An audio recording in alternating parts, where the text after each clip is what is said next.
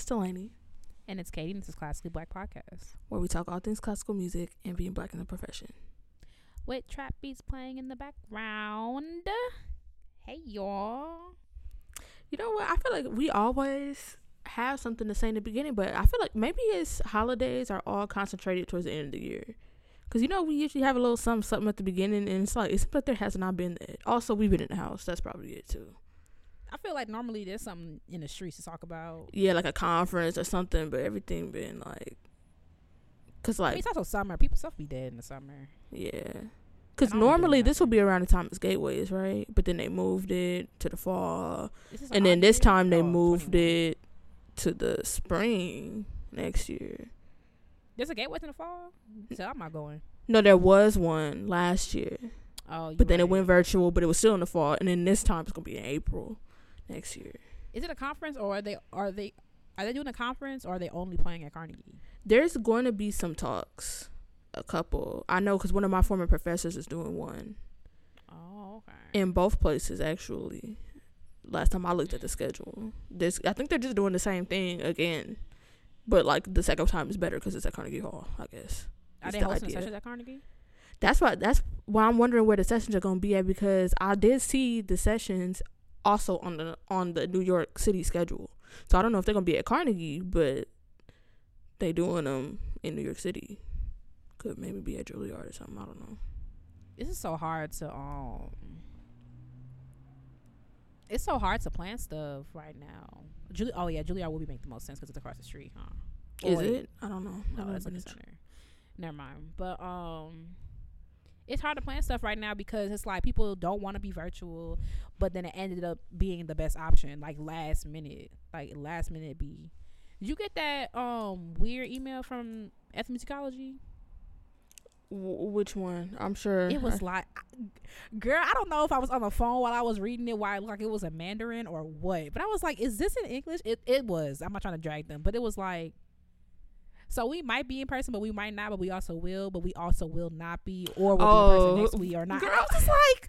The one was, yeah, they were saying, like, they were discussing whether or not it was going to be in, in person, so then they were like, if we do, if we don't, then it's going to be virtual, but then we're going to do another one in person like a couple months later. I, that It one. was like they were trying to decide via email with us. Like, that's what it was. I read it. And like an embarrassing that's amount of times I'm like, you know what, I'm gonna leave it alone.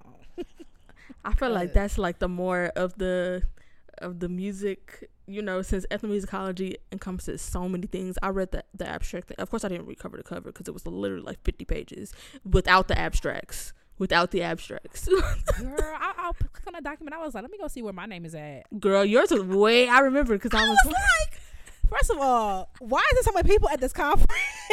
Because it's everything. It's everything. I had no idea. This is oh, my first yeah, time. Oh, yeah, girl. It's everything. I had no idea. And I was like, I was on the phone with Nikki before this, and I was like, why they pick, like, I was. It's crazy. They everything picked so under the people. sun. And I was like, so that's why I was a little annoyed as well, because I was just like, this is not, this is not a drag of them. Like, y'all doing fine. I'm just saying, like, I was annoyed because it's like, how are y'all gonna tell that many people we don't know, but we do know, but we don't, but we do. We gonna let you know. What?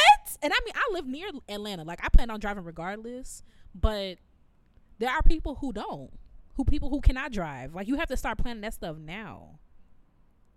That doesn't mm. make sense. Like, oh, and then also that's the thing you were saying. It's confusing because they were like, oh well, if we not gonna be a person, we'll be a person next year. Girl, can we can we focus on what's what's happening in October? Are we doing it or are we not doing it? Like, what are we doing? I feel like that's um they're more of the, I don't know how to explain it, but basically like they want everybody to be a part of the decision and the process of the, you know, like this is Why? It's kind of woo woo over there, you know. Oh, is it? That's yeah, it's, it's a little woo woo, especially because it's they have to, they're incorporating so many different things. You know, ethnomusicology, since it encompasses like literally everything, everything I think it, else, it yeah. tends to be more woo woo because there's just so much to consider, and like nobody want to be insensitive to what's going on over there. Like, you know what I mean? And people First are literally. Y'all knew what y'all was doing when you had no. Wait, when did they start? When did they decide on Atlanta? Pre-pandemic? I don't think so. Because a year ago we were still in the pandemic, yeah, and they usually and it, announce I think a year in advance. So y'all knew what y'all were doing. Y'all picked a city that that y'all knew were hosted. So y'all knew y'all wanted to be in person. So why and we why we ho humming now? Because of Delta. Yeah. And also Georgia and the Delta. It'd be different if it was like Delta variant with with people who wanted to have things under control. I mean, yeah, I mean, I feel like if you you fly into Georgia, they mandate that you spit on the floor. Spit into my mouth, actually. Please and thank you. And you must high five and kiss everybody on the mouth that's sitting in your row. So it's actually a requirement, or you'll be jailed and fined. Yeah, right. And if you think you're getting a mask in the jail, you're wrong. And you're sharing beds with three people and hugging. So, I mean, we're gonna see. Cause communal bath. No. I mean, yeah. Let's bring it back. It worked in it worked in Athens. Mm-hmm. So we're doing it here. We're gonna see. I get a little funny every time it's time to like get on the plane. I get a little. I feel I get like, a little funny. I feel like so they're they're now bringing back the mask thing where you need to be masked indoors here, which is starting in a couple days. But I remember I forgot a mask when I went to the grocery store. I was so disgusted. I was like, I cannot believe I'm in here without a mask on, bro. Like, what am I doing? Like, because I did not want to turn around and go back home. Um, and get one. I was so pissed, and I was only going there for like a couple things, so I was like, let me just get in and out. But I was like, ugh. Do you did you stop wearing a mask at one point? I've never stopped wearing a mask. Yeah, I never stopped either. Um, and I get weird looks in Memphis, but I'm like, what I'm doing is minding my business, and I would like you to oblige and do the same. Especially because like if I'm like, it don't feel weird to y'all that y'all go places and the employees have all masks and y'all just whatever in their yeah. face. Like, I feel bad about that.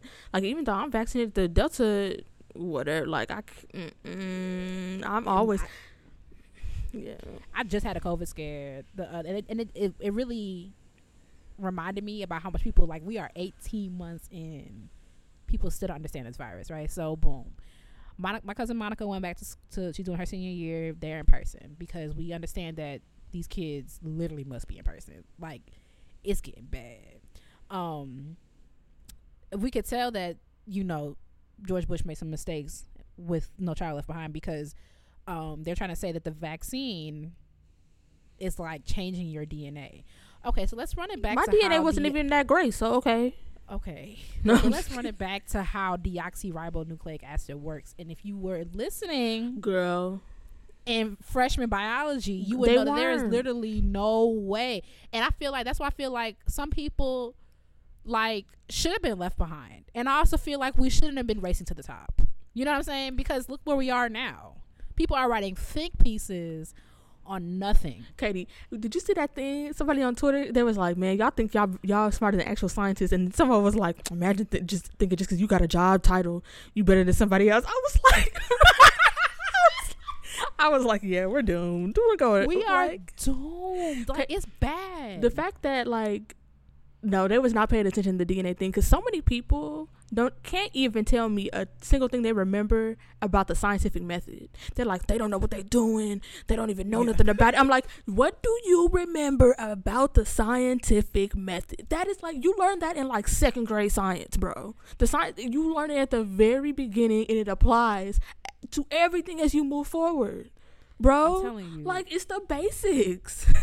Like the very, when you went and you put that food, different types of foods in different Ziploc bags and taped it to a board, you learned the scientific method. You, your hypothesis, and then what did you do after that? Like, come on, bro. Like, it's pathetic. It's really, really bad. It's bad. It's really bad. I'm just like, we shouldn't have raced to the top, and we should have left some of y'all behind. Because like this, I don't know if that video going viral. Y'all, I don't know if you saw it, where this this um black lady is like, okay, and then it morphs your D N A, and then it does this. I don't watch and, nothing like that.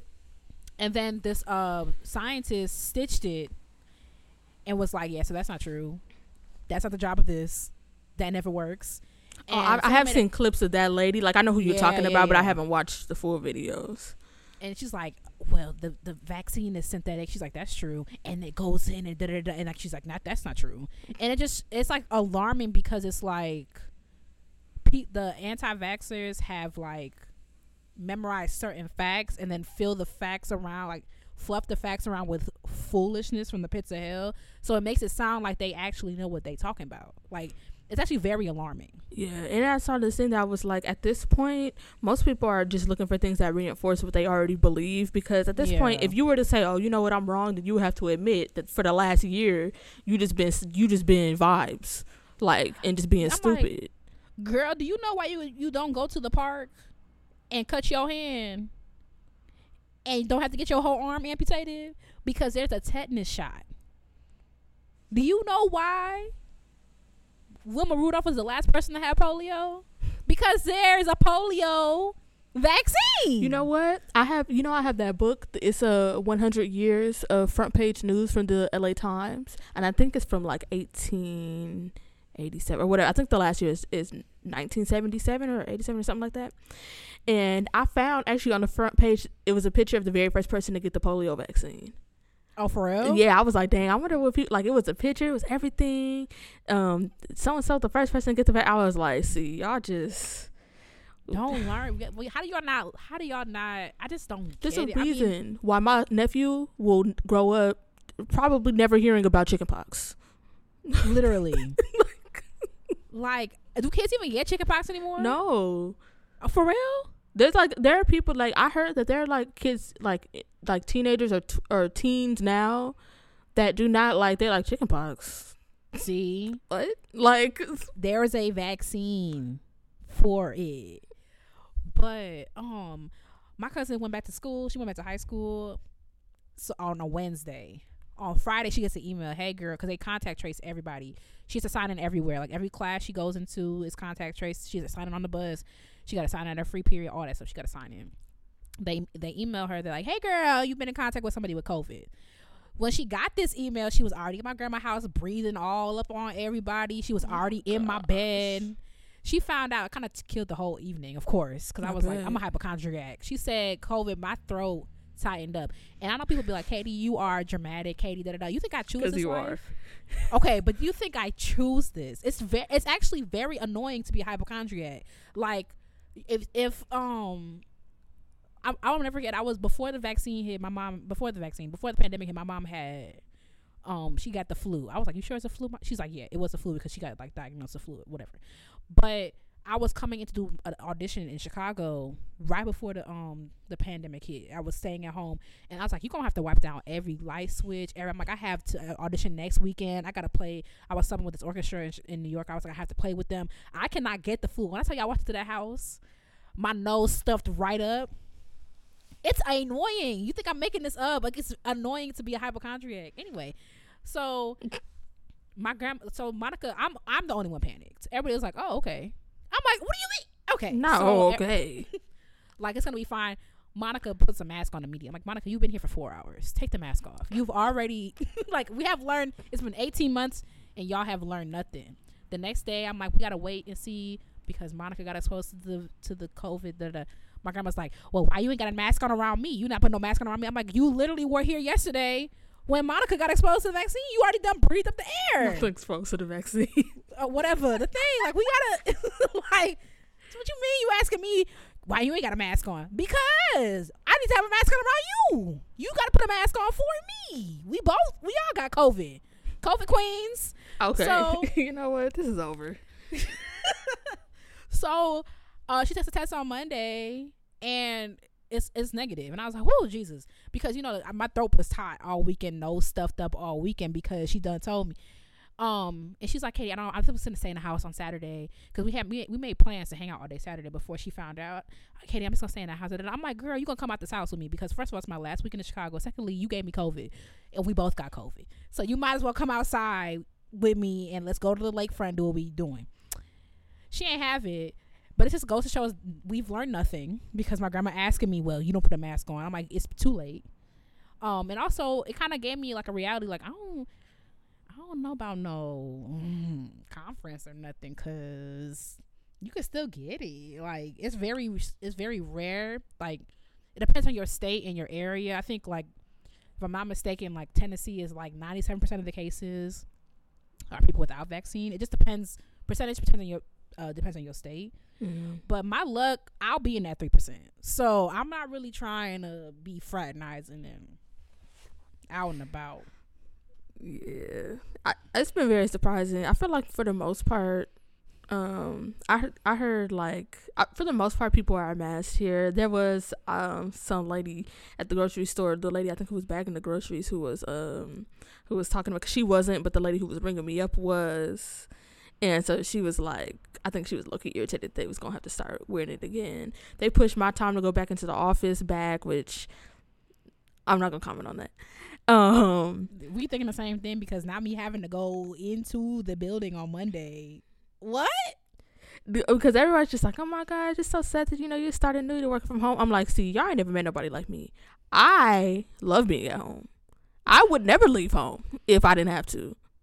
So like, I have like, grown to enjoy the convenience of being at home, like especially for things like, that don't I'm, require to be. Yeah, home. I'm like, girl, I'm like, I would never ever leave here if I didn't have to. Like, I don't think I understand. Do not feel bad for me. Just feel bad for me when we have to go back. That's when you should feel bad for me. It's like it's gonna be a whole lot. It's also ninety-seven degrees in Memphis with a mask on. Mm. Yeah, I never. Yeah. Because it's just you just never know out here, so yeah. I'm gonna see, girl. I miss Delta out here. Mm-hmm. And what's that name? Lambda? Which one is it? Oh gosh. Oh yeah, I the heard about that Lambda. What is that? But you know what? She don't seem like she's getting the popularity and the shine that she wanted. So maybe. And then she gonna come back bigger and better than ever, huh? Now all of a sudden this one make a foot crawl to your forehead or some shit. Okay. Maybe we, because I remember when Delta, like Delta came around and we was like, okay, like, okay. Like we been had a, we had the Alpha variant or whatever. So when Delta came around, we were like, oh, girl, we seen you before. Anyway, and now she run the club. So we gonna see. Delta variant make your skin turn crimson and cream? No, I'm just playing. I, I bet not. I'm about to peel my skin off. Okay. Listen. That's ridiculous. Listen, as long as I don't try to disrespect nobody with no Sigma variant, y'all can go ahead. That's coming next. Right. Sigma variant, uh, knucking and bucking. Now, all of a sudden, we find out the, the lead researcher on COVID is uh is Sigma Gamma Rho. That's why That's why it's a Delta variant. That's why everybody, a- Alpha variant, there's going to be a Zeta variant for everything but Sigma. Yup. Oh, uh, wow. Um. Well, yeah, that's what, so I've been, I, I even be, like, my apartment office is, like, like, have, like, you know, like, a screen, like, a glass and everything. It's, like, barely not opening. I'll be, like, even, even this, even this. Um, I'm gonna have a mask on, but I was gonna talk about, or, or shout out to some of the places, um, some of the orchestras that are coming out with, with, you know, regulations and stuff. I was gonna ask you, um...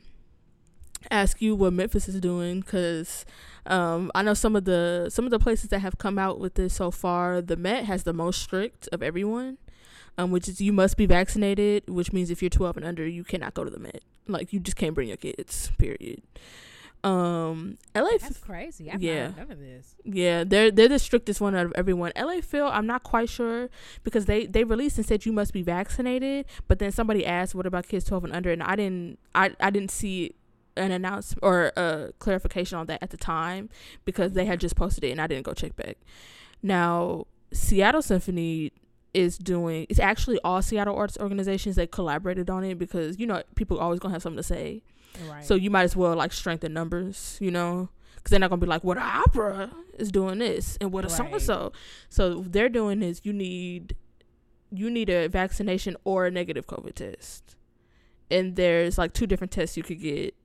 And, like, the time frame is different. Like, cause I, you know, I'm vaccinated, so I don't be taking COVID tests like that no more. I've only taken, a, like, maybe two or three um, in the entire pandemic, because I've been at home. But, um... yeah, we took them every week at Memphis Symphony. It was a lot. I can't wait to not do that. Because I wasn't going nowhere. See, that's the thing. Um, but, yeah, I was going to ask you, what's, what are they doing? I have no idea. Uh-uh. I don't know. I was I was joking around, because I'm like, I feel, I feel we be like the last to find out stuff, but it's really because I probably haven't been paying attention, because Jen told me that that dude got hired. Oh, what's his name for that for artistic director? they have a black new director of artistic operations. Jen told me that. So um, I don't know what be going on. I don't think I don't I don't know what they s- say yet, but it's gonna be up to the. Or I think it's gonna be up to the board. Mm-hmm. And they haven't. Um, the thing about over here is that they had to tell people because they had already put like packages on sale, like see, like subscription packages. Mm-hmm. So they were like, we cannot wait to tell people because they, they are they they are giving refunds. You know, they're not gonna just. Well, oh wow, because like that that's why they're doing the negative COVID test, because like, and that's the same thing for employees. Employees is, um, you either get vaccinated, or if you have, they say if you have a religious or um, medical reason for not getting vaccinated, then um, you have to get a negative COVID test as an audience member. As an employee, then you have to get a COVID test every Monday, Wednesday, and Friday. Which I was like, whew. Oh, is this the one you do it by yourself? I don't know. I don't, because I was like, that ain't me, so I'm not going to, I didn't read the details, because it was complicated, and I was like, that's, it's probably why it's complicated to defer you. Yeah, um, sure. From doing that, and that's another reason why they moved the thing back, um, so that people have time to get their vax, to get both vo- both doses of their um, vax before they go into the office.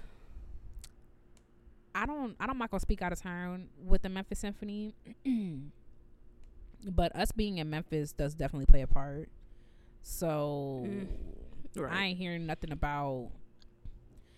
I would be shocked if they made patrons vaccine get a vaccine. Like I would be like I would be shocked. Like that is not gonna happen. That is that is not gonna happen because we were we were already doing giving concerts. Mm. Everybody else been shutting down. We've been having audiences. audiences. So maybe they'll just yeah. do masks. They're probably gonna keep the mask up. You know, I'm trifling. That's what my own sin. So that's all I want. Um, but I doubt. I will be very shocked. They're not gonna do something like that. Mm. Especially like the governor wouldn't even support something like that. Mm. Dang. Like they, the the governor. I don't really be hearing too much about the Tennessee governor. He not as bad as like Texas and Florida, because Florida has gone full on let them eat cake. Like. Numbers going up, great. Anyway, Disney World be open twelve to twelve. Let's do twenty-four hours. Like you kind of just hear about him, but um, and University of Memphis has a mask mandate, but we're it's one hundred percent in person, and also not only is it one hundred percent in person, there are no virtual options. They said if you want to take virtual classes, you gotta sign up for a virtual class. Mm. I don't even know what they finna do, because apparently, also nobody told me this. I found this out because, you know, I'm nosy. I read all the emails. That's absolutely not nosy. They're my emails. But like, you know, I read emails that I get, and like I've been clicking on stuff and whatever. And I found out from clicking on something that apparently we're supposed to have an actual commencement for class of twenty twenty. Like nobody told me that, and I'm like, did anybody know that? Because I didn't even hear nobody post about that. So we were supposed to have it during Meliora weekend, but now Meliora weekend virtual, which I'm like, who is going to a virtual Meliora weekend? Who was going to bro? a virtual Meliora weekend? If y'all don't know, Meliora weekend is like a like a little weekend thing that they do every year at at Eastman slash University of Rochester. Like alumni come back, and so if you have a like if you have a class that's celebrating their fifty years or like a milestone, fifty, forty, thirty, whatever, usually those are probably the most people that come back, um if you're celebrating a milestone. But it's just like events and stuff, and you know, for Eastman they're, they're they do certain concerts on Meliora weekend, and it's that kind of thing, just a celebration. But I'm like, who going to no virtual Meliora weekend, bro? Like, girl, ain't nobody going to no regular Meliora weekend. All the people that was old enough to be going to Meliora weekend don't know how to use their computers anyway. Because, like, mm-hmm. it was for real just, like, people, like, old people that would come back, which that actually sounds cool. Like, on your fifty-year college anniversary, you come back, and they would be like, oh, this still looks the same. I'm like, yeah, girl. But, yeah. I mean, I probably wouldn't go back to a fifty-year Eastman graduation, considering the fact that... Yeah, it also does your just, master's too. Yeah, it was my master's. That's the main reason. Like I feel like it was, it was alright. You know what I'm saying? But I we were talking about going to Meliora weekend in a couple of years anyway with all the blacks. Yeah. So yeah, I, and like using Meliora weekend loosely because I ain't gonna go to no program. Right, but that's just like we, we might as well here. Yeah, because the, the atmosphere will be conducive to that. Like, people are already like reminiscing and stuff. We might as well, instead of just being on our random Thursday, like people in class and junk, like at least we have place there. Yeah. Um, on Meliora weekend. But yeah, so everything getting recanceled. Oh, love that for us. I mean, it gives me uh hope about rock music, because I didn't know if I was going to still be teaching. Um, but they up north. If it if it was in Memphis, I know we'd be in person. But we gonna see. Well, well. Um, other than that, I do have some, just a couple quick things, so I really don't need to uh take all that. Uh, first I want to shout out, because I totally, you know, I'll be writing stuff down, but I want to shout out Caitlyn, if y'all remember, yes. um, Caitlyn Edwards, who was on episode five of Classically Black, our very first guest. What the heck, one hundred forty weeks ago. Like, for real, like probably more than that. I, yeah, more than that, because we took that two weeks. Um, oh wait, it's time for. I feel like at three hundred fifty, because, like, come on, bro. Like, wait, but what number is this? This is one forty-six. Oh, oh shoot. Girl. That's now. We would have to start planning that. Wait, but did we plan ahead last time, or did we just let the girls just... No, we planned ahead. We had to, because we didn't want to be recording on our week off. We wanted to just schedule it, you know, so that it would just come back, and we could start on that, our regular recording oh, day Thursday. I see what you're saying. Yeah. This is so tacky. Not us. We're literally wrong. It really is, but um, I want to shout out Caitlyn, our very first Classically Black guest, for um coming oh, out with her album. Uh, her debut album, Exhale, is available for streaming, for purchase on all platforms. So I will put a link so that y'all can listen to it in the description of this episode. Um, and just congrats to her for being popping and putting out her album. Congrats, come on, album, like, period. That's incredible, right? Um, and then shout out to another friend of the show, Kyle Dixon, um, who was just announced to be one of the uh, Salonen Fellows at the Colburn School. Um, this is a um, like a fellowship led by Esa-Pekka Salonen, conductor, um, who joined the Colburn School faculty to do a um, conducting program that's basically like, it has some mentorship. Um, they get like they get like room and board and all kinds of stuff, like.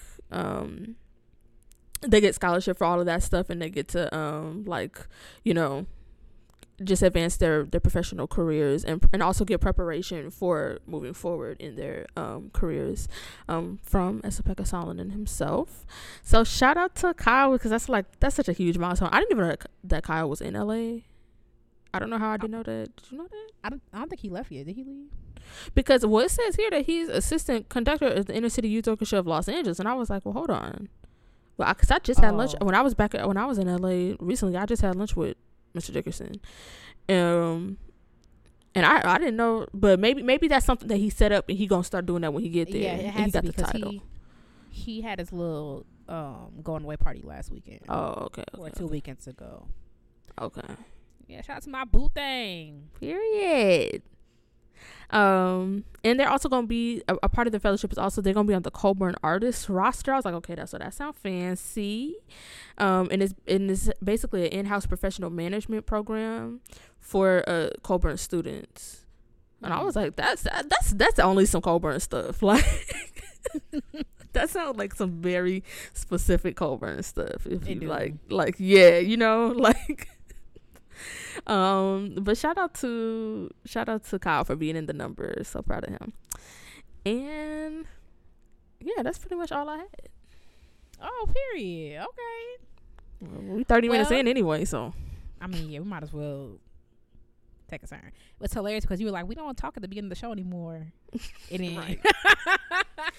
I meant to bring up that COVID thing for the orchestras though in the news, regardless. But oh, okay, yeah. But that whole thing that we did before that was not part of the plan. Well, we're going to do one of my favorite inter- intermissions is Listens Lately. I love doing this. Um, what you been listening to, Delaney? Okay, so we're doing back and forth? Are we? Yeah, let's do back and forth. Okay. Okay, so one thing, I'm going to play a little bit of it. I'm sure y'all have at least heard of it by now, which is so funny because sometimes when things, when songs hit the internet and they like whatever, like they go, I've been starting to listen to them but like mm-hmm. just to see the conversation. And then I realized like, oh, I could just listen to the, like, it wasn't just like a one-time thing. Like the song is available to be streamed. Like I can do mm. that, which is what I felt about Industry Baby, which is um, Lil Nas X's single with Jack Harlow. Um, he came out with this video that was awesome. I really liked the video. And then I realized like a day or two ago that I was like, I actually like the song. I could just listen to it. So I've been listening to it for the past couple of days. So if you have not heard it, here's a little bit of Industry Baby. And also shout out to the brass players. See, we we we doing stuff with y'all now. And Jack Harlow, my man. Actually, what have you been listening to? I don't want to play this anymore. Because why would you say that? Like, because why would you say that? Ugh. Oh, I'm sorry. I well, you just now. didn't have, this whole episode is tainted now. Like, I'm, like, I'm over it. I'm honestly over it. Listen, there's a couple of my Twitter friends that stand behind me. I don't know why. But I just don't understand. So like, you could feel that way. I just understand why you have to say it. Because he is so fine. And, like, when you look at him, you'd be like, hey, you know, he's not, but he is. But it just didn't have to be, like, like, it's just so many other people you could have said that about. And you know what? You could be on that side because you already know every time you say something about somebody, it comes out that they whatever. And he was in, I, he was okay. in the thing, defendatory lane. Okay. So yeah, that's Katie's man. Okay, that's okay. Katie's man. To be no. fair, he, it wasn't a misstep and a and a, a taint on his record. Absolutely. However, it's the way he said it. I'm not defending him. I'm just saying that he's still fine. And you know, mm. one strike. Are Kelly okay? fine too? Now you know that's too far. it's, it's too far. It's the same thing at know. all. Not the same thing at all. All but. I'll say is that I like Jack Harlow. And all right, so he wasn't banned from Lollapalooza.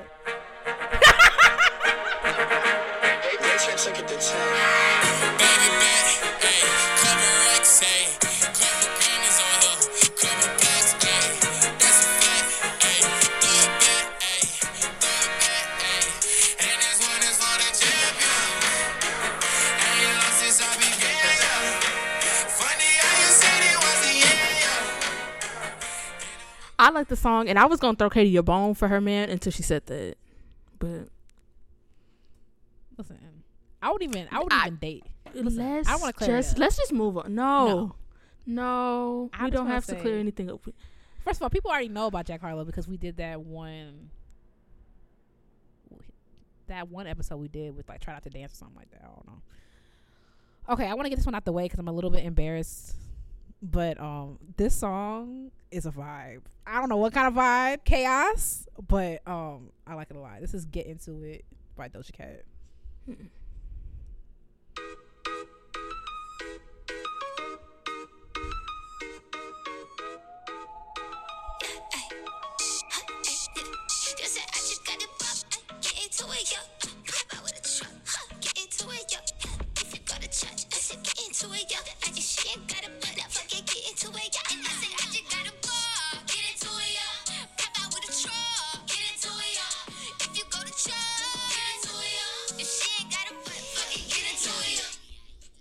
I just, sorry, I just love it. All right. Okay. Um. Yeah, I feel like I don't listen to Doja Cat, although I'm like, I should start listening to Doja Cat because um, she just seemed cool. She does seem cool. I, I'm having a hard time. The only, that's the only song I have of her on my playlist because I can't, I'm trying to get over like the showing feet in racial chat rooms thing. Like, what was that even about? But I mean, you've gotten past more. Ah, uh, yeah. As we've seen in the last couple minutes. So. All right. What's your next one? Okay, so my next one, I've been really into Draco the Ruler lately. Um, I really, really like him. That's my man in my head. Um, and he, I came across him, even though he's an L A rapper. Um, you know, I, I'm still getting back into listening to recent music, and it there's just so much stuff coming out. But mm. I heard him on a song that he did on Sweetie's um, mixtape E P. I don't know what it was, but she did like a summer playlist or whatever, pretty summer playlist. Mm. Um, he's on a song of hers called Risky. So I mostly just like I literally listened to the song for his verse. I like some of Sweetie's stuff, um, but I'm gonna start it like a little like right before his verse because I do like her little chorus on it. Um, but yeah, I'm gonna play his verse.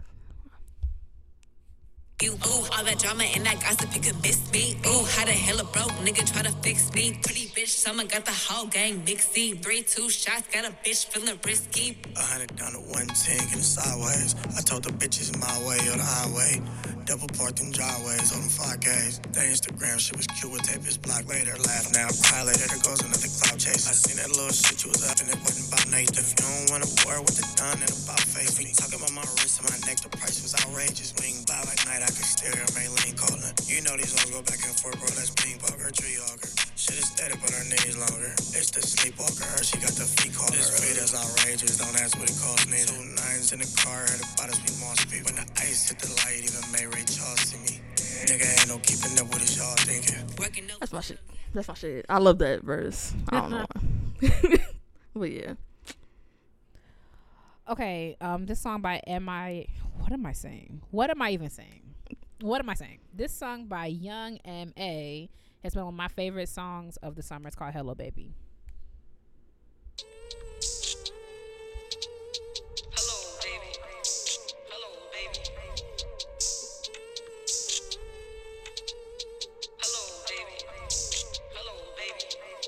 Hey, sipping that yak, you bitch in the past, she got two more in the backseat. Hello baby. All white, it's ashy, doing one fifty on the dash, can't pass me. Go to the bank with a check like cash me. one hundred K bitch, big rack, big rack. Throw it in the bag, big bag me. I'm already married to the money, can't have me. She said she adore me. Hello, hey. Then I went in Dior and Dior me. Drip check, record me. This gun on my head but forty. If it ain't about money, it bore me, I'm yawning. If it ain't yak, don't pour me. If it ain't yak, don't pour me. Come get your bitch, she on me. She clapping her ass, applaud me. I swear I'm a son of a bitch for the sun on my wrist. Uh, good morning. Like, I was saying hello, baby, all summer. And especially since I know it gets on my cousin Monica's nerves. I'll be like, hello, baby, every time she answers the phone. um, dang, for my last one, I'm actually changing it last minute. Because I was going to play a song for, like, an old song I used to listen to from Earl Sweatshirt's old album, I think, from twenty thirteen, called Doris. That's the, the name of the album. But I, actually, there's another song I've been listening to um, called Reagan by Killer Mike. If y'all don't know, Killer Mike hates Ronald Reagan um and Nancy Reagan. Um if you hear him talk about them, it's actually like, whoo, Jesus, which he has reason to. Um but I don't know, there's two parts of the song I kind of wanted to play, but I'm gonna play actually I'm playing both. It's literally our show, I don't have to choose, so so I'm gonna play um both of them. Um okay, this is basically about it's basically about the war on drugs. Mm-hmm. um But yeah. Um. Okay. Old enough to understand the shit that changed forever. They declared the war on drugs, like a war on terror. But what it really did was let the police terrorize whoever. But mostly black boys, but they would call us niggas and lay us on our belly while they fingers on their triggers. They boots was on our head, they dolls was on our crotches, and they would beat us up if we had diamonds on our watches. And they would take our drugs and monies as they pick our pockets. I guess that that's the privilege of policing for some profit. But thanks to Reaganomics, prison turned to profits. Cause free labor's the cornerstone of U S economics. The slavery was abolished unless you are in prison. You think I ambush it and then read the thirteenth Amendment. Involuntary servitude and slavery it prohibits. That's why they're giving drug offenders time in double digits. Ronald Reagan was an actor. So that's the first part I want to play because that's one of just one of my favorite parts of the song. But also my, my favorite favorite part of the song is at the end. Um, I just think it's like very cool. Wait, hold on. Let me actually play it. Only love the rich and how they load the pole. If I say any more, they might be at my door. Who the fuck is that? Staring in my window, doing that surveillance on Mister Michael Rinder. I'm dropping off the grid before they pump the lead. I leave you with four words. I'm glad Reagan dead.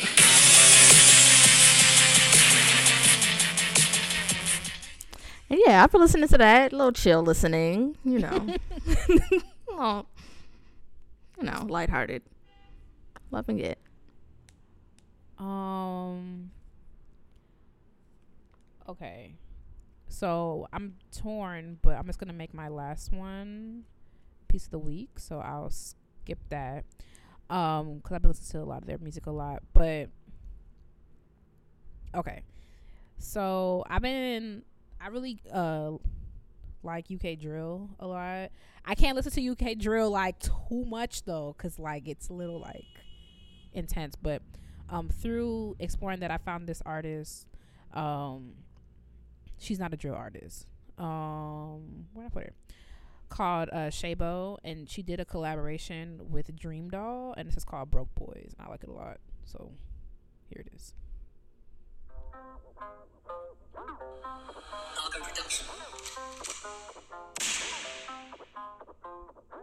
Broke boys always chasing me, homeless looking niggas say they won't change for me. Church boys say they pray for me, wasting your time if you think that you're saving me.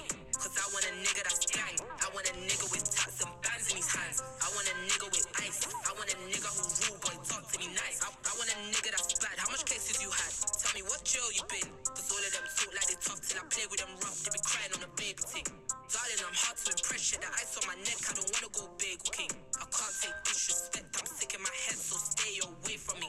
Be careful girl, you don't know me well, I'm crazy as hell, don't play with me. He treat me well, I'm his baby girl, I don't kiss and tell, so he rating me. Like look at my swag, look at my drip, look, look at my eyes, look at my wrist, look at my ass, look at my tits. I told you before, I ain't a basic bitch. Bro boys always chasing me. I mean, I love that for her. I don't want a man that went to jail, but you know. Yeah, who was that? There was somebody who was like, don't talk to me unless you got at least three bodies. I like killers. I was like, girl. Girl. You no trying to be number don't. four? Like, what are you no talking you about? What? Imagine not be, not talking to somebody because they haven't, because they're not a serial killer, basically. Like, I mean, it's easy to go to jail sometimes if you, wrong place, wrong time. Yeah, but she was very specific. Yeah, let's, I'm like, I want to be clear. Like, there's a lot of people who are in jail who shouldn't be in jail. I'm not talking about that. I'm talking about, like, you got about seven bodies. Right, they talking about free you when you really shouldn't be freed. But. Right, like, I don't talk about she wants a, she want a nigga that's gang. Like, why? Why? But it's a bop, and I enjoy I, it. Yeah, I be saying all kind of stuff on me. Right. All this stuff, all kind of stuff. Because I'm sure she living nice in, in London talking about she want this and that in her penthouse apartment. Talking about this and that. No, you don't, ma'am. No, you don't. You don't want none of that stuff. But it sounded good on the track, so. Period. All right. All right. Moving on. So, um, we're moving on to the topic this week. Let me pull this up. So, basically, as you know, we frequently get inspiration from Twitter and the like. Um, Katie, TikTok, you know, both of us, Instagram, whatever. I, I felt attacked one day. I saw a tweet. Someone said, like, I be opening up Twitter like it's a like it's a news app, and I'm like, that's literally, literally. Like, let me check the newspaper in the morning. Like, Delaney, I do the same thing. I wake up, I do my Bible app, I read the New York Times newsletter in my email, and then I go to Twitter because that oh, that's just see, gonna I don't give me. That. I mean, I do get the New York Times. I get a couple of different ones, but. I feel like I don't even, I, I don't be having the mental capacity. I need the bite-sized news first. I could see that, but I think the reason why I signed up for the New York Times newsletter was when the pandemic happened and I had no idea it was coming. And I was like, Katie, we have to change something. I was, I'm, I was at Walmart the week before wondering, why is it so packed in Rochester at seven o'clock on a Thursday? Then a whole global pandemic happened. I had no idea. And I was like, we have to change something. Oh, see, I don't even get that newsletter. I get I get a couple of them. I get some opinion newsletters. Oh, no. And I also get the veggie, which is a vegetarian newsletter. What is that? It's like, like they get vegetarian, like yeah, vegetarian, recipes? Not vegan. Yeah, oh, some of, the, oh, but okay. they do get, they do send you like alternatives, like I, because I just oh. got my first one, and they'll be like, if you want to make this vegan, substitute it with this. Oh, that's cool. Yeah. It's basically like the New York Times newsletter is like they give you a round rundown of everything that happened the day before. Yeah. With links to, well, I guess it's like current news too. I don't know how to explain it, but you know what I mean. They can't write the future. Because I'm a subscriber, with, like now, oh. because they, they finally bullied me into it because they were really like, it was to the point where every time I clicked on the Times article, it would be like, you're out of free articles. I'm like, I have not read the New York Times in like three months. How am I out of articles, bro? Is it worth it? Honestly, I pay like for like it's like a dollar a month for me right now, and then I think it turns to like four or something like that. I use it pretty often, and you, they started doing subscriber only newsletters, so I get some that you can't get oh, unless you're a subscriber. Yeah. Because they ca- they came on to me because the newsletter, it, it would have the news from the day before with links. Because like, it's like, it comes out the same. It's like this, there's a New York Times that came out today. No, it's Saturday. Okay. There's a New York Times that comes out Monday.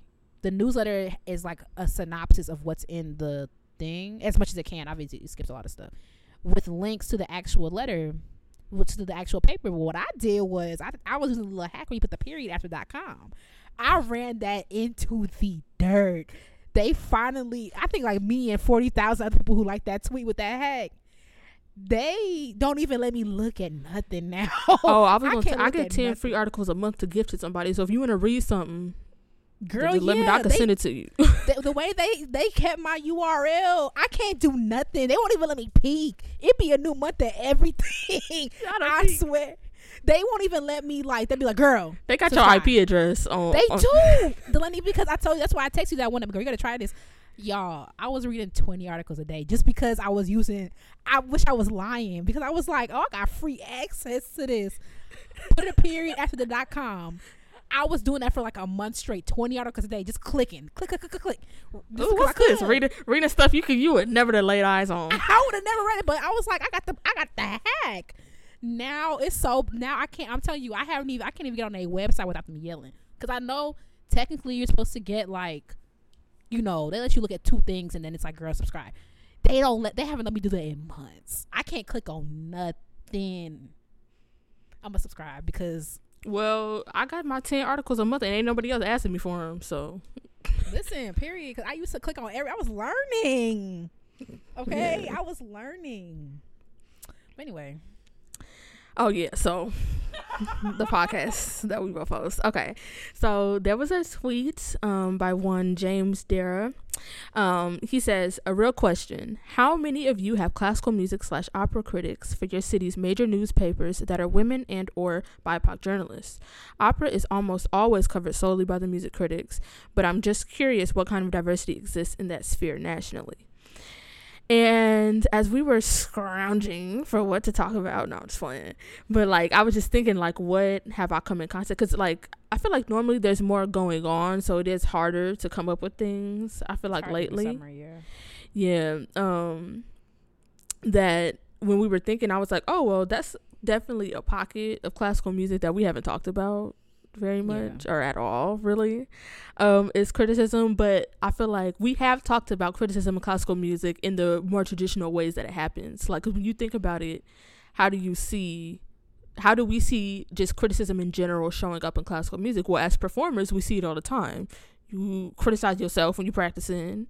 You go to your, you know, your teacher, whatever, whatever, like your studio class, whatever. Um that's sort of like us as performers, our relationship to criticism in classical music, but um not necessarily in the way, you know, that he's talking about it here with actual music critics um that write. So um in the like replies on that, they, you know, there were some people um showing like, oh, this person this person or whatever, or but there were also a lot of people saying like, nah, everybody's white, everybody's a man, like, etc. Mm-hmm. um So I'm actually going to link the things that y'all can see the whole like thread and everything that happened. But um, well, first, I mean, you already I, you already told me this, but can you tell the people like what is your like, like your like when you think of music critics, like what do you think of? Um, some white man talking about his necklace. Okay, like, I really like I really I saw Delaney like.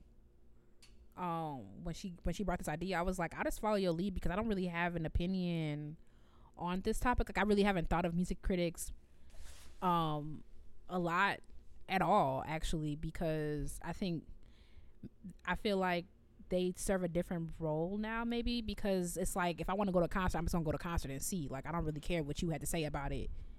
Because even I feel like even movies are like that. People say movies are trash all the time, and I still go. I'm finna get it. Cause I feel like that's something in which, like, it's low low risk and me experiencing for myself and it being trash. It's not like, don't go to this hotel, they got bugs, and I'm like, I'm finna go see for myself. It's not, you know, yeah. you know, so it's like, so I feel like even more in when it comes to classical music, like, if she gonna play the Ravel, she gonna play the Ravel, you know what I'm saying? Like, that's kind of like So I haven't really paid much mind outside of, like, one time Eastman Philharmonia went to Carnegie Hall and this dude ripped it apart. I remember that. And it was like, for what? You know, that's where I was kind of like, what's the point of that? And then, of course, the thing with Randall that we talked about um, a couple of weeks ago. So I really haven't thought about outside of that much, except for, like, learning about, like, Schulman, Schubert, one of the sh- um, that used to write, have the little paper or whatever, you know. So I don't really have an opinion on the matter. Am I really in that? I'm in that spirit, that that realm of classical music. That's a good point, though. I wonder what like f- like orchestral musicians, like in professional orchestras, think about classical music critics, because it's like, I feel like, are they going? I guess they're going to criticize the performance, not necessarily like the pieces, unless it's a new piece. Because it's like, what you gonna write a you gonna write a criticism on by Beethoven Five again? You know what I mean? Like, yeah. It's not gonna be on the piece; it's gonna be on the performance. But also, it's like, what are you saying really about? Like, you you go to criticize the L A Phil. It's like, yeah, they could, you can write about what they did, but like, what are you really writing about? You know what especially I mean? Like, especially somewhere like you're gonna go to the L A Phil and critique them. You who haven't won an orchestral job are going to talk about the L A Phil. Yeah, and it's like, that's kind of weird to me. And it's like, and and that's where I, why criticism is so hard, because it's not necessarily that they'll be like, oh, this person played it wrong. Like, it's not like that. So it's hard to place what exactly is going on. For me, I would say, um, not that it's not that that's a bad thing, but like, I guess I just haven't figured out like what the place is. For like music critics like, here, like now in these days, I guess. But they be like writing for like papers, right? So it's like, I guess like if you be like, oh, I didn't even know, like it's like almost like a highlight reel, like, oh yeah, Randall played with New York Phil last night and it was amazing and this and that. It's like almost like a like a sports highlight. But yeah. Then what do you do with that information if he only played once? He's not gonna play again tonight. Yeah, I feel like part of it is because because a lot of classical music critics. They will they will do direct criticism, then they'll do things like that where they'll just write story. They cover classical music in general, like they'll write a story of about classical music. So like that, I feel like that's a little bit like different. So I see I, I see what critics are doing in um when it comes to like new works. Like you want to hear like what a new composer is doing, whatever, whatever. But it's like, say I'm Yuja Wong and I solo with the L A Phil, like what you gonna say? Oh, my solo wasn't that good. I'm Yuja Wong. Like I would, I would not be on stage with the L A Phil if I was not a good pianist. You know what I mean? But I, but I feel like me and you think like that. I feel like most like other people in classical music are kind of dense to that. Because don't you haven't you seen reviews? Sometimes I feel like I've seen reviews where it's like this wasn't their best night or something like that. Mm. Okay, like, they got multiple nights. That's what multiple nights are for. Yeah, like I feel like people in classical music can be a little dense to that. I mean, like, well. Now you getting up there, they pay you all this money for you to sound like that. Mm-hmm.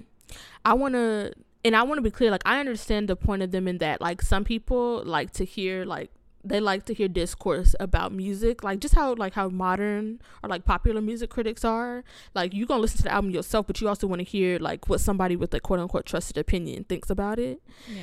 I've had to write criticism before, and that's why, and because it's so opinion based, that's why I find it so difficult. I find it very difficult to write and difficult to understand. So I don't it's know if I'll ever get. Yeah, like so I've had to do like album reviews, and I'm like, it was good. Yeah, like okay, thank you.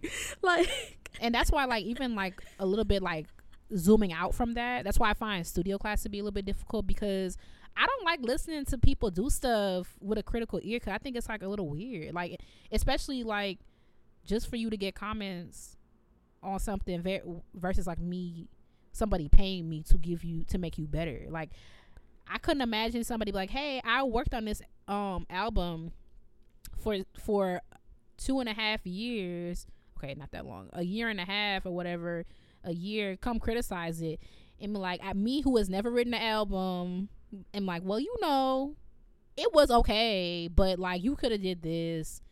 I just feel like that's just like kind of weird to me. Maybe it's me being like overtly humble, I don't know, because or too humble, I don't know. I just feel like that's very weird for me to criticize somebody's work in that in that way, because it's like I never read an album before. Read, you hear me? That's why I haven't wrote one. Wrote. Yeah, I was about to say written sound nice to me. Um, yeah, I don't know. I, I feel like that's such a a difficult place to be in. It's, it's, I feel like it's a difficult line to toe. That's why I'm like, now that I think about it, we should have a critic on the show, because I don't even think that it's that their job is like whatever. I think it's that I don't understand the headspace that someone has to be in to do criticism the right way. You know, like, it's very easy to identify when someone's doing it the wrong way, because when they doing too much, when they talking out their neck, like, it's very easy to be like, yeah, you talking out your neck, like, mm-hmm. whatever. But it's, and, and it's also because, like, I feel like, I don't want to say that they're not open-minded, but I feel like I'm too open-minded to be a critic, because I'm like, some, there's something for everybody. So I'm not going to sit up here, yeah. at, like, what's the point of me if I didn't like it? Why you got to hear from me about why I didn't like it? You might like it. Go listen to it. Like, that's yeah, my whole review. Especially with something that, to me, seems like a little bit more abstract. Yeah, like, it's too objective. Critic, it's yeah, subjective. Ob- objective. Like, a food critic, like, stuff be, like, good or not, but you could be objective about food because...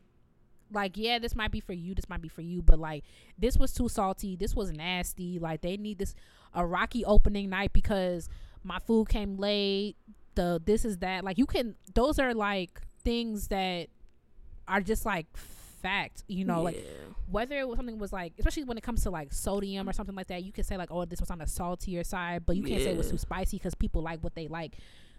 And especially, like, same thing with makeup. That's why people trust, like, influencers, because they'll be like, oh, like, this it, this is a white cast, this is this, this is that. That is, like, this is true or false. Yeah. Whereas music is so abstract sometimes. It's yeah, like... it's up to interpretation. It's what you yeah. like. It's just very much, like, people like all kind of different, like, yeah. Mm-hmm. It's just very much that it's like... And I'm also, you know, team, if you ain't got nothing nice to say... like whatever. So that's why I'm like, if I didn't like this, what's the point of me writing a whole thing about how much I hated it when you can find somebody that liked it to tell you all the different things about it? Now, but then there's also something to be said for writing about something that you didn't like and explaining why, and mm-hmm. et cetera, et cetera. And and it's also what you brought up about about humility. It's like, I feel like it's hard because you want to believe in yourself and be like, I have experience and enough in a field to talk about it, but at the same time it's like, because I know that that's that's where the trust in critics comes from. It comes from, you are an expert in this field, and so people want to hear your opinion about it. Mm-hmm. But also with music, I don't feel like you need to be an expert about music to talk about it.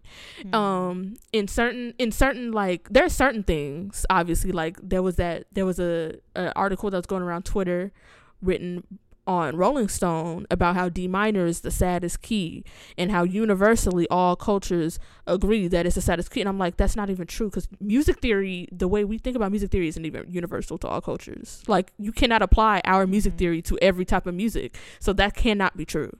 But like, yeah, I think that's where they messed up, because I have heard that saddest key thing, but I've heard that in um classical music spaces.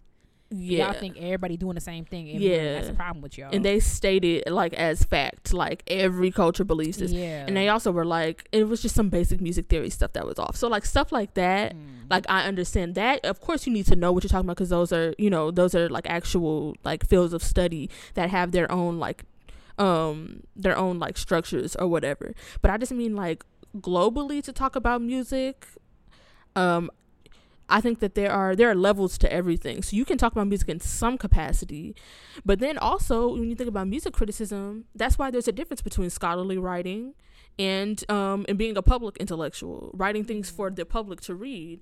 And I feel like that's where you need to be a, an expert when you're doing scholarly writing, because then there's a process for that.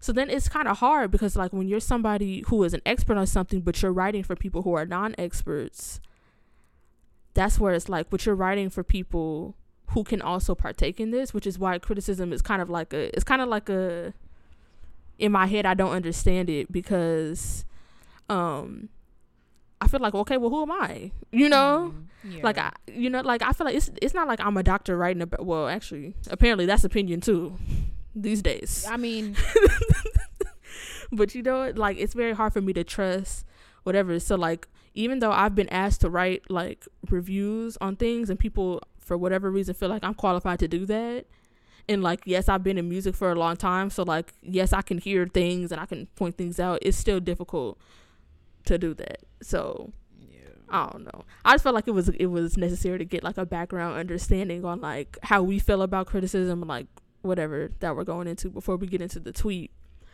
Um but basically, as you can probably expect, a lot of people said that, like, nah, our major newspapers are mostly white men, mm-hmm. some white women, um, but mostly that.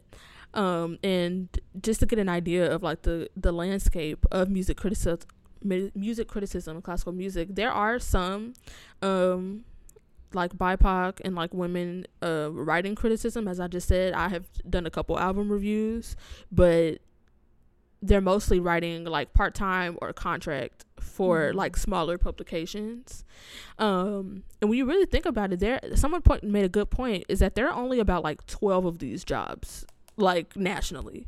You yeah. know, like, t- to write at a major publication. Like, New York Times probably has, like, two classical music critics, maybe a couple of them.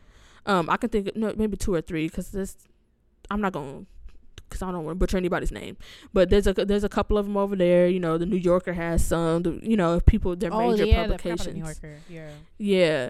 So there's there's that, um, and like those are like the people who are doing full time music criticism, mm-hmm.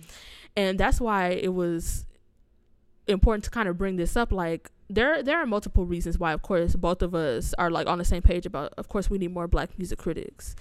One of the reasons for that, in my opinion, is that, like, when you think about, I, of course, I'm not in nobody's newsroom, you know, but somebody is deciding which stories get told, you know, somebody is deciding who is, um, whose concert, whose premiere is getting covered, et cetera. Mm. Um, and also just thinking about the way that we talk about music, but that's a whole, you know, a whole other thing. But just on the on the page of, like, being able to cover things on uh, on a national scale, you know, because I'm sure not everybody who reads the New York Times classical music reviews lives in New York and is about to go to these performances. You know what I mean? Yeah. Like, so there's folks on a national stage um, with these jobs. Um, and I feel like just like in every other aspect of classical music that we've talked about, if there were more Black people um, making those decisions, then we would see a difference in the coverage. Mm-hmm. Because it's not just, like we said, it's not just covering concerts and things like that. They're also writing stories about classical music, mm-hmm. um, which we saw in the New York Times. There was a couple New York Times things with the McGill's in it, with Sphinx in it, like during, you know, that whole period of time that we had last year when everybody was, you know, um, being nice to Black people. So, um, yeah. So that's kind of like on that side of it. And then also just the way that we talk about music, that Rolling Stone article is a is a good example. I just feel like anybody that had a more global understanding of music would not have said something like that. Yeah. You know, that, that was considering other cultures and whatever, would not just be like, yep, everybody thinks this. Mm-hmm. Because it's just it's just not true that our way of, of um, music theory applies to what everybody thinks. But yeah, so I don't know. Those are like some of my reasons why I feel like we need, why we need to see more Black music critics, um, and also just sort of um, like why. That's that's also kind of like my understanding at, of music criticism. I'm actually kind of interested now in like having somebody on the show to talk about it, so that we could get a better idea of that. But um, also. was very curious about like how um like orchestral members, like how they view that, like do they read, like if they if somebody does a criticism of like their concert, like do they care about that, or is it just like, girl, my check is coming regardless? That's how I would be. You asking me? So somebody did a criticism of Memphis Symphony, you're not reading it? I'm a fellow. Okay. Yes, a fellow member of the orchestra. So I mean, I don't think I would care. I can't I can't I don't know if I would care, but that's just how I am. I would not care. Okay. I would not care in in the practical sense. Like, I don't care about this. Like, you wasn't up there, you wasn't at the rehearsals, you wasn't. But I would care simply because I'm Cancer rising and I'm very emotional. Like, I'll be like, not not them talking out they neck. Like, I will feel like that. But I don't know if I would if I would care, to be honest. What's the even paper called? The Memphian? I don't even know. I do they do I need to look that But I, so I was wondering. They might like, need somebody. Katie, go exercise your pen. That sounds. I'm not gonna listen. That sounds unfun. I ain't. I ain't like trying to comfort nobody back. I just feel like I'm very curious. I would be curious to hear from a music critic too, because I feel like our our like newspapers a dying medium, and but are they dying in the sense like, because everybody says classical music is dying like every three seconds and it, we still hear. So it not in that sense, but like just like in an accessibility sense, and like I mean I know we made this switch to. Um, like there's obviously virtual news newspapers and stuff like that, but it's like, are people to the point now where they gonna sit down and read a review of a thing, or are they rather, would they rather watch a, a sixty second TikTok on how this thing did? You know what I'm saying? Like, I don't know, because am I gonna am I gonna really write, read like a four page paper four page page thing? What am I saying? You know what I'm saying? Like, I wonder how, what they feel as music critics on that side of like, are people really reading these in in length about what they thought about this particular concert? Because I don't even know. I was at the concert with the stuff. I was on stage. I don't know if I'm gonna read your think piece on on what you thought we did. I feel like critics probably probably sh- shaking and crying and throwing up right now listening to this episode. Throwing we probably we probably got everything wrong, but I'm telling y'all, like, y'all need to explain to me, because I'm just very much alike when it comes to opinion. That's why I was somebody looked at me crazy when I told them. I was like, I have pretty much no books that are fiction. Every nearly every book that I own is not, is nonfiction. Something about fiction and uh, things that are based off of opinion make me very, very, because it's it's the Libra in me that doesn't like to decide things. So I don't like to speak in absolutes. I don't like to say this is what I think, because I have to take you on the journey and everything that went into it. And I need to t- like it just needs to be. You don't I, read like romance, something like that? No, I read encyclopedias. I read the dictionary, bro. Like, I love stuff like yeah, that. Yeah, that's a. I mean, you do what you want. I own like. Three nonfiction books out of like I see. The I'm the op- I'm the opposite. I own maybe hmm, out of three. The fifty that I own.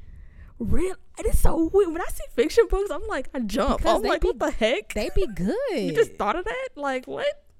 They be good. Like some of the. I will like, say, I bought the new Twilight book, and I was like, dang, this is so refreshing. This is why I'm like, yeah, I don't have to think girl, about life. Why you gotta you ain't gotta learn every time you read a book? Like, yes.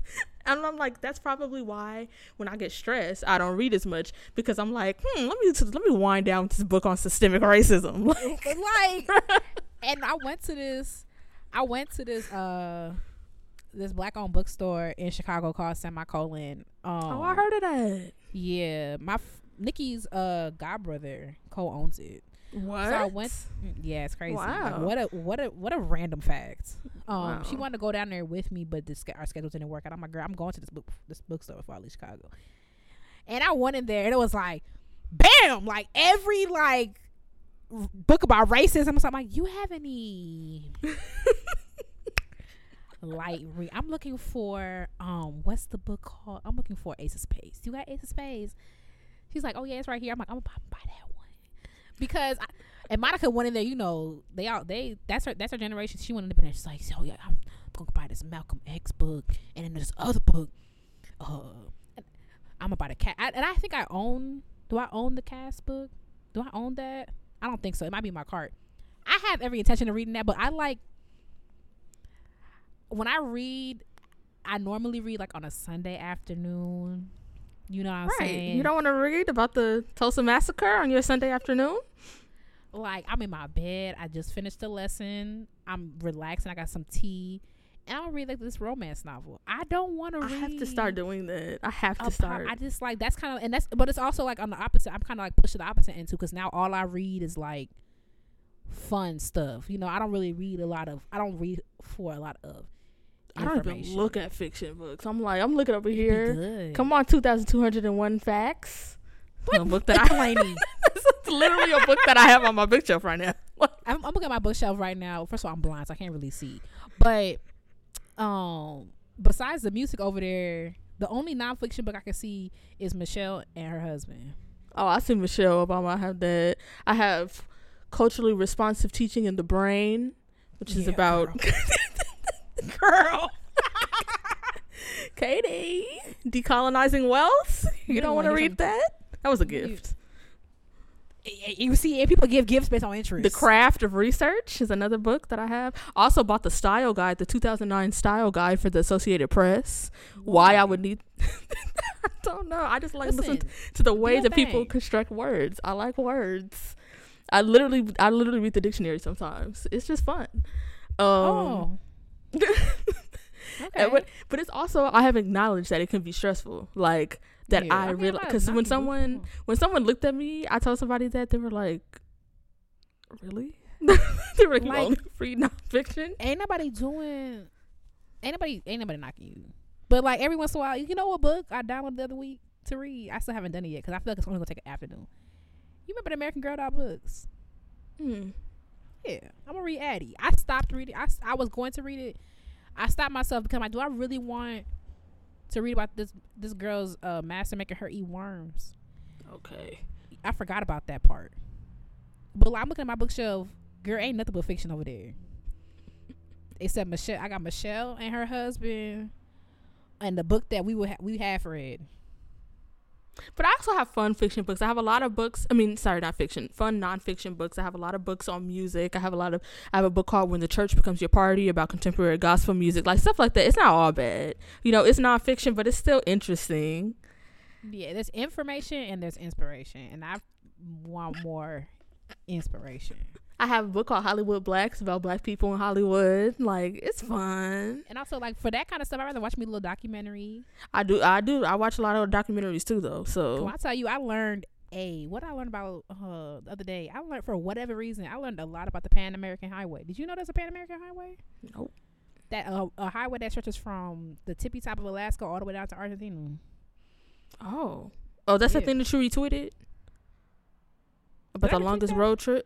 I I was I thought I was gonna do it until they talked about something like called the Darien Gap, and I was like, people dying there. Okay, yes. Yeah, um, know. And I learned but a lot about the immigration. Like uh, d- this um amazing journalist. I mean, probably you probably know him. What's his name? Like Alex or Adam Yamaguchi. You know who I'm talking about? Mm-mm. What? Somebody knows. He did an amazing little series on immigration. And I watched this one dude, like, he they he literally walked from Venezuela up into up to um America and all different parts along the way. And wow. he going through the, he went through the Darien Strait Gap with the people climbing jaguars. I learned a lot about that.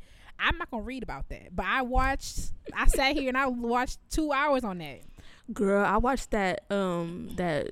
that Netflix docuseries. It'll be like blank explained, and I've watched mm. a couple of them. I think I've watched I watched Sex Explained, I watched Money Explained. That one was the best one I've seen so far. It's a whole th- those are two of their own series, so it's not just Sex Explained, it's things about that. So they do a birth control episode, a childbirth episode, like, you know, they do th- things like that.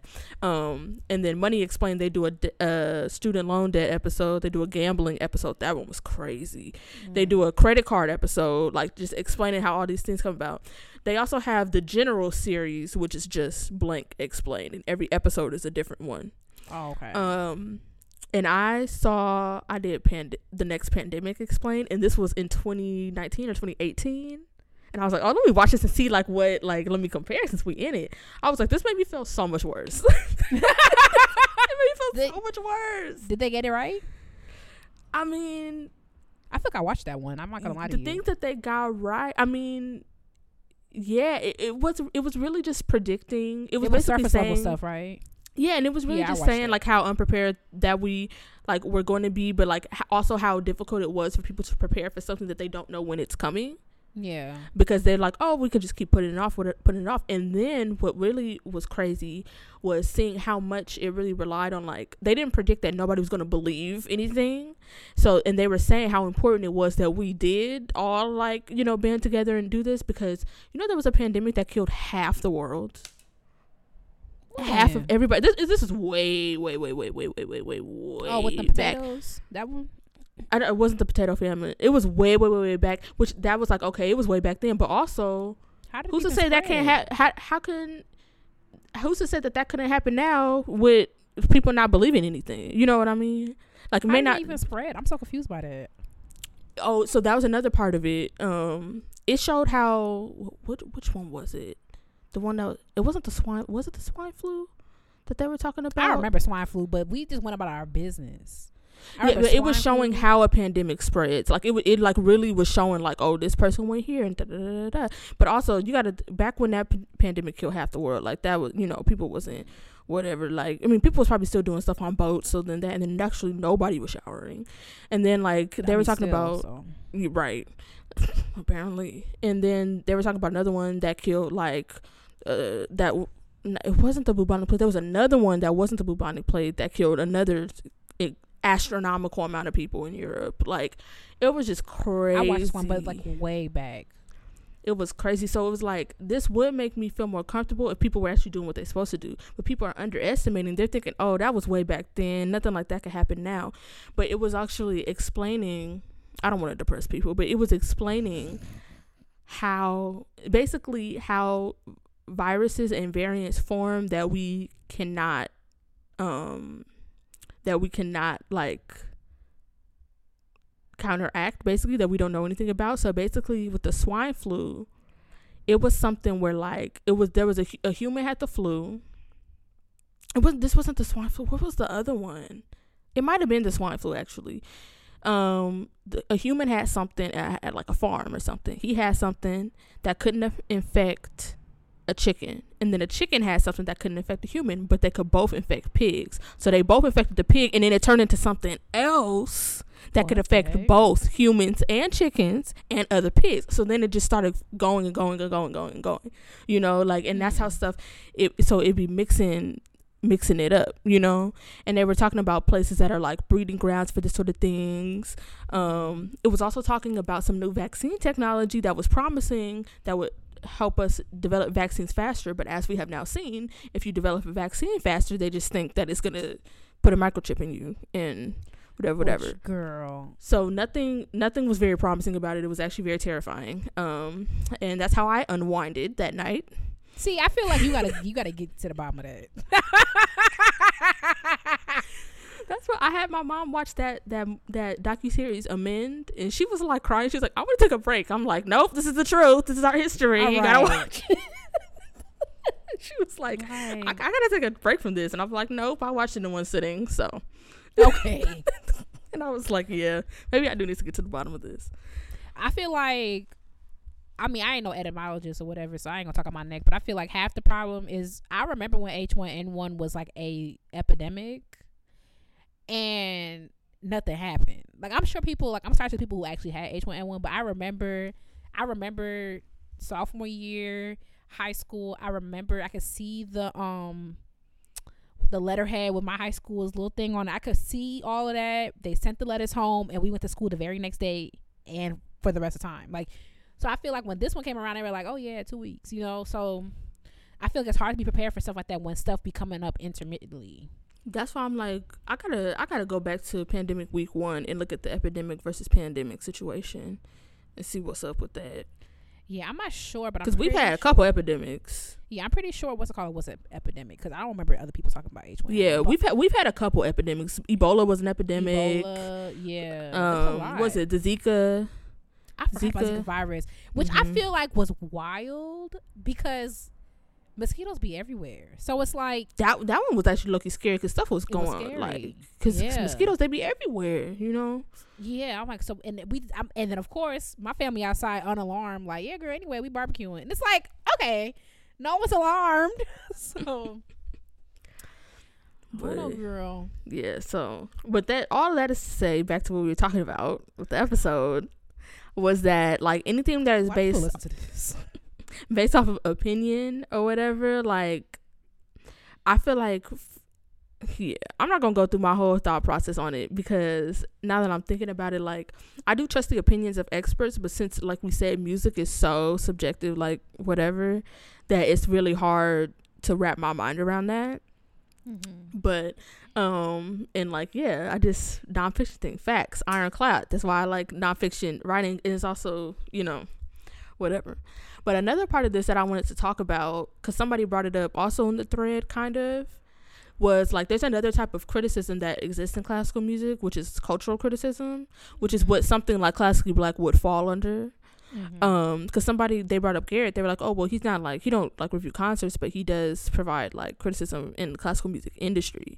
Mm-hmm. And so I was wondering, like, one, have you ever thought of us like, like of what we do in that light? And then two, like, what do you think is the place for cultural critics in classical music? People that, you know, criticize the actual, the industry itself, et cetera. Um... I don't really think about us in any way, in any way, to be honest. I feel, no, we never crossed my mind. Like, I feel like we just be doing it, you know what I'm saying? And I feel like we're more of, like, an entertainment. Because I, th- I hear people say, like, um, I was talking to Doctor Marquise today, Doctor Marquise Carter today, because they uh, run Price Fest, and Amara and I presented there this morning. And that was right now? With- you said what? Not me not knowing. Uh, oh dang, that that looks bad. Yeah. I mean, oh well, whatever.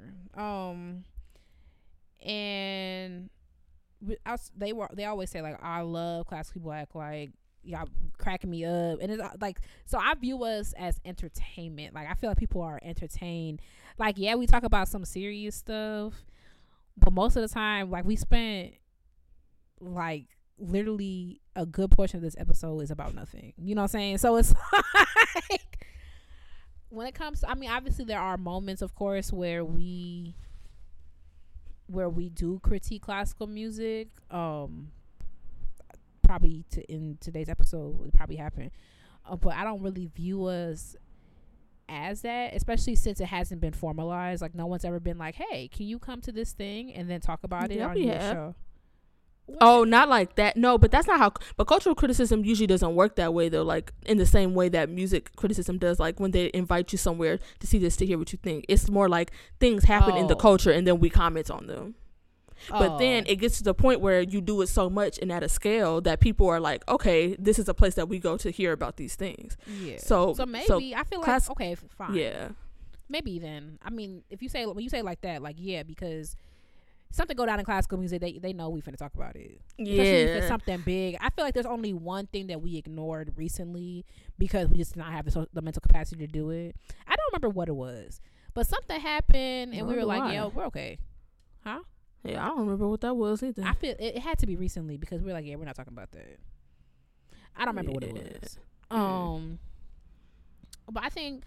um.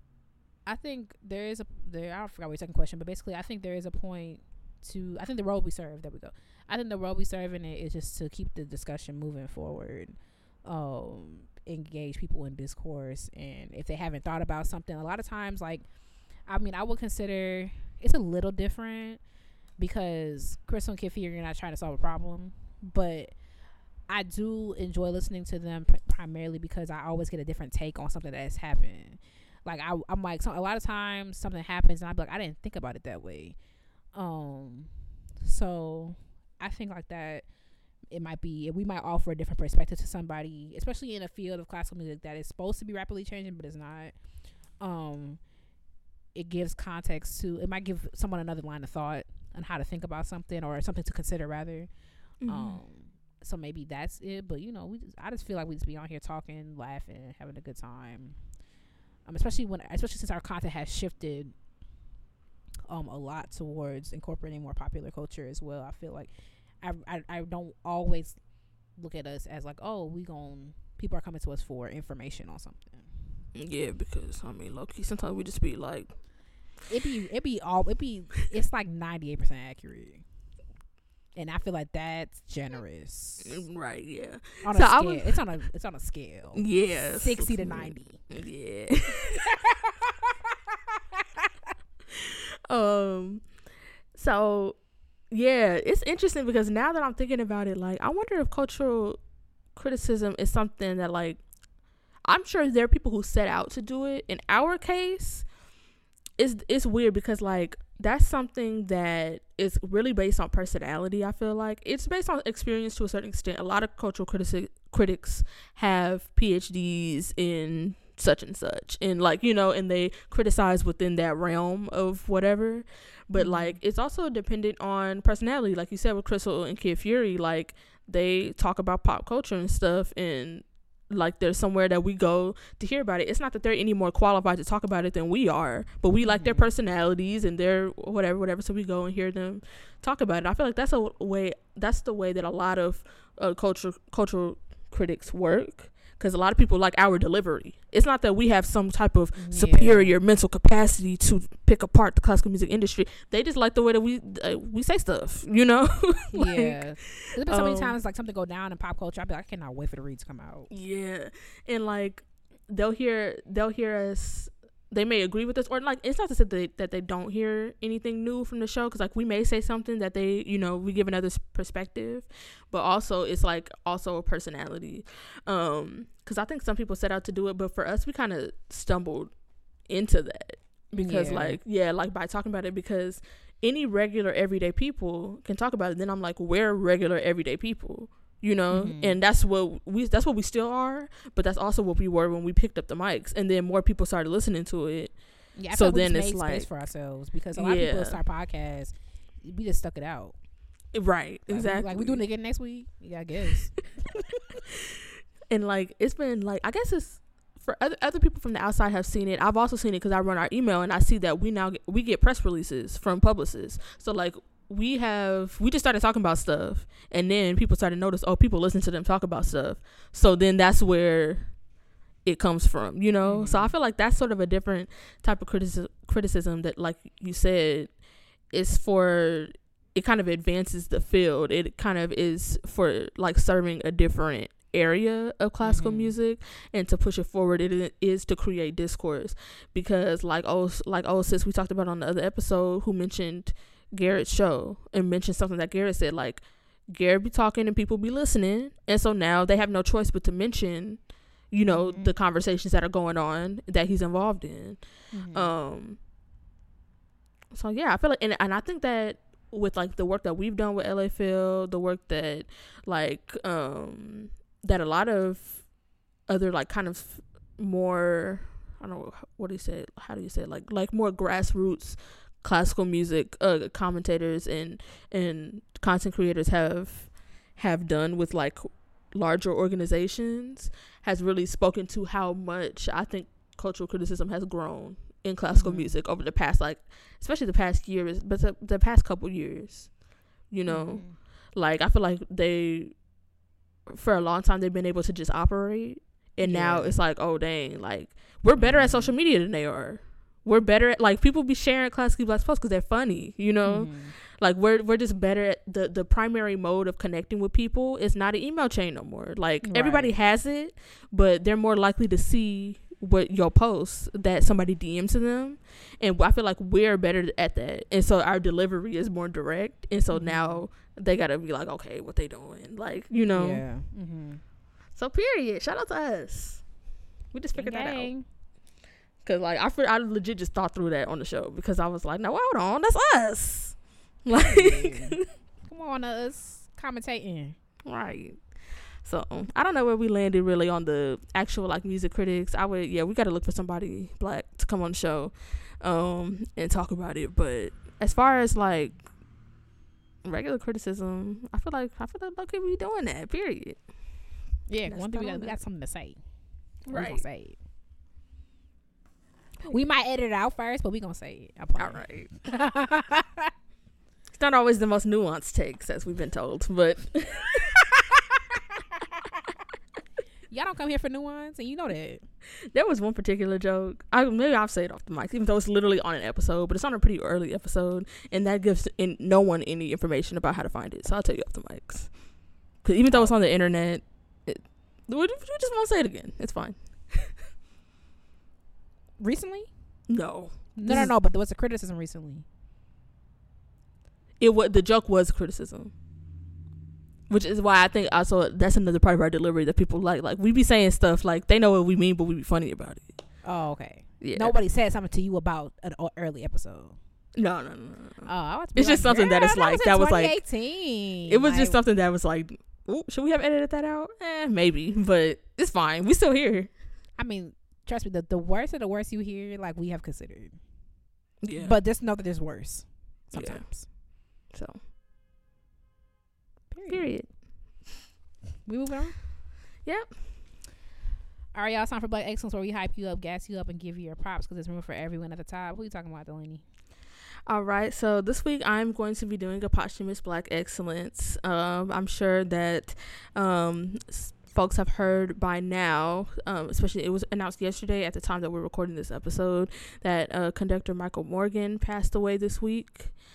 Um, so I'm going to be doing my Black Excellence for him, you know, um, celebrating his life and everything that he did for us as Black classical musicians and classical music, period.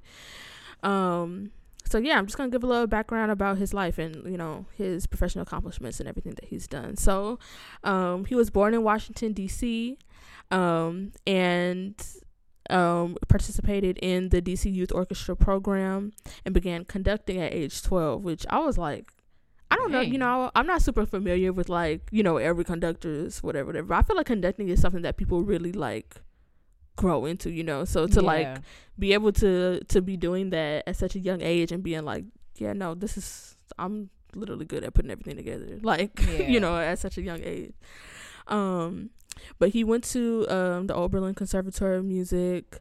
Um, uh, he also has studied with a bunch of um, big names in the conducting industry that y'all may know, like Seiji Ozo- uh, Ozawa and Leonard Bernstein. Um, during his career, in, in nineteen eighty, he won the first prize in the Hans Swarovski International Conductors Competition in Vienna, um, and also became the assistant conductor of the Saint Louis Symphony. Um, he's also um, conducted with a lot, a lot of other orchestras around the world, including the Vienna State Opera, um, the Chicago Symphony Orchestra, um, the Oakland East Bay Symphony, um, the Sacramento Philharmonic Orchestra.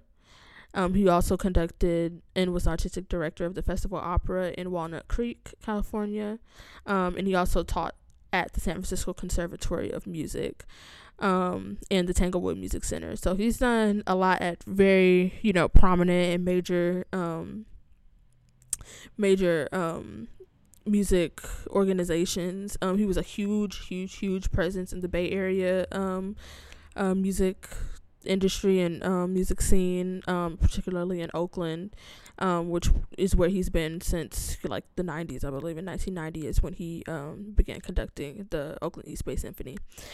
Um, and also, last but certainly not least, the Gateways Music Festival has also been home to him. Um, he's been conducting the Gateways Symphony, and it, and it sucks that he won't be there to, you know, do this, this historic, um, performance at Carnegie Hall next year.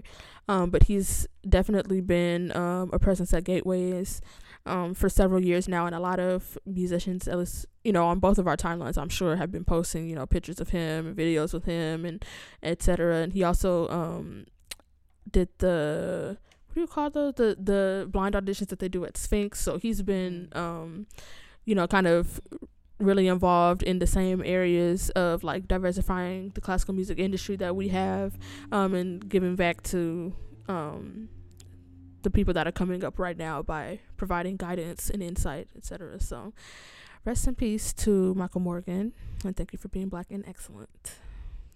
Yeah.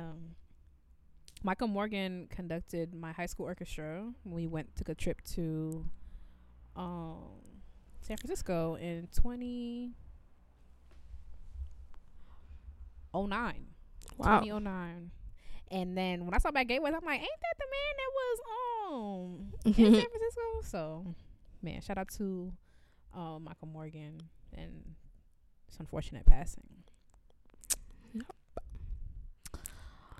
Yep. Um, my piece of the week, I talked about, he was Black Excellence last week.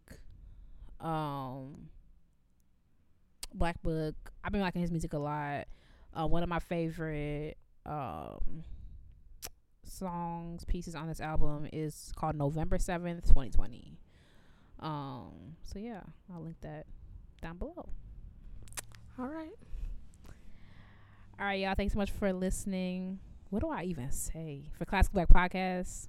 Yep. What do we say, y'all? What do I say? Thank you so much for listening to Classically Black Podcast. If you have a piece of the week suggestion, I think Black Excellence yeah. suggestion, intermission suggestion, send it to classically black podcast at gmail dot com. We have a website at classically black podcast dot com. I feel like I forgot. Oh, I forgot to say, don't forget to follow us on social media at Classically Black Podcast. Oh, I was yeah. like, there's there was something naked in there. Yes. I just don't know why I forgot the whole thing just now. I was going to say thank you so much for watching. Don't forget to like, comment, and subscribe. You so, know what I forgot in the news? What? That our freaking call for proposals is open for the whole...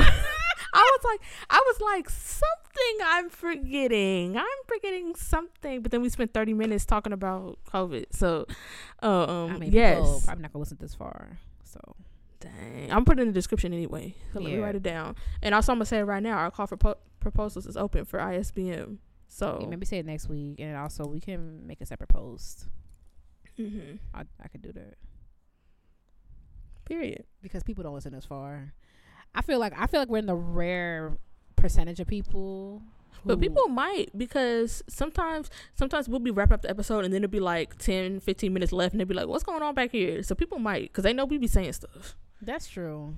But I feel like I, I learned that people do not watch YouTube videos all the way through. They do not listen to the entire podcast. And I just like, I will sit, if I like you, I, I watch the entire YouTube, the entire vlog. When Sophia mixing up different types of hair gels, I will watch the whole thing. Yeah. But yeah, Ice Black Musicians. ice black musicians dot com at Ice Black Musicians. Thank you for listening. Talk to y'all next week. Bye. Bye.